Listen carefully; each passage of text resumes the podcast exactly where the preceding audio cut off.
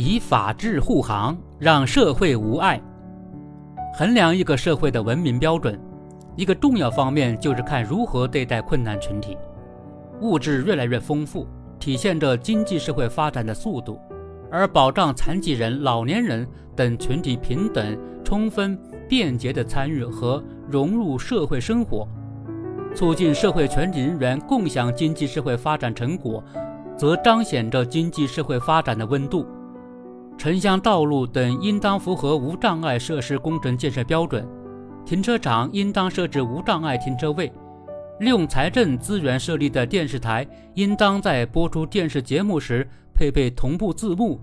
银行、医院等自助公共服务终端设备应当具备语音、大字、盲文等无障碍功能。无障碍环境建设法将自九月一日起施行。标志着我国无障碍环境建设进入有法可依的阶段，将为残疾人、老年人权益保护提供更强的法治保障。从看得见的设施建设到看不见的信息交流，从明确政府部门责任到鼓励社会力量参与，这部法律聚焦残疾人、老年人权益保护，处处体现着以人民为中心的发展思想。比如关注民生福祉。针对城镇老旧小区既有多层住宅加装电梯的难题，明确政府有关部门、社区基层组织担负相关组织职责，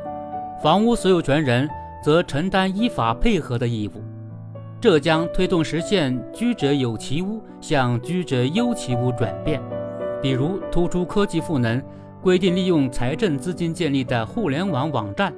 服务平台、移动互联网应用程序。应当逐步符合无障碍网站设计标准和国家信息无障碍标准，这将让残疾人、老年人更好享有网络服务。比如注重监督执行，明确对违反本法规定、损害社会公共利益的行为，人民检察院可以提出检查建议或者提起公益诉讼。这将有效保障法律实施，把残疾人、老年人权益保护落到实处。扶弱助残是中华民族的传统美德。近年来，在经济快速发展的同时，社会建设领域也在不断书写温暖人心的文明故事，民生权益保障越来越多，民生获得感越来越强。一些地方在政务服务大厅、火车站。等公共空间设置或升级母婴室，制定母婴室安全技术规范地方标准。相关政府部门发布《城市居民适老化改造指导手册》，在城市居家、公共体育设施、消费环境、网络应用等领域进行适老化改造。在高铁站、地铁站、机场等人口密集、流动量大的公共场所，AED。自动体外除颤仪越来越常见，正是从寻常可见的生活细节中，从触摸得到的点滴变化里，可以感受到国家对民生权益保障的重视与支持。通过立法的形式，把民生权益保障以法律形式确定下来，是党中央治国理政的一个重要理念和特点。党的十八大以来，我国民生保障体系更加完备。相关法律法规持续完善，比如《妇女权益保护法》保障妇女合法权益，促进男女平等和妇女全面发展；《老年人权益保护法》保障老年人合法权益，为老龄事业保驾护航。这其中，编卷民法典可谓保障民事权益的集大成者。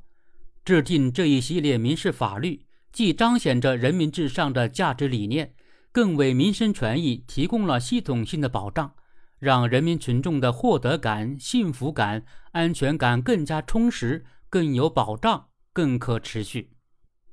图法不足以自行，图善不足以为政。在无障碍环境建设法中，很多规定都涉及无障碍环境建设的具体细节。落实好这部法律，还需要各地区各部门、社会组织、企业等各方。相互配合，形成合力，民生权益保障更加有力有效，才能让每一个社会群体都能享有向祖国和时代一起成长与进步的机会。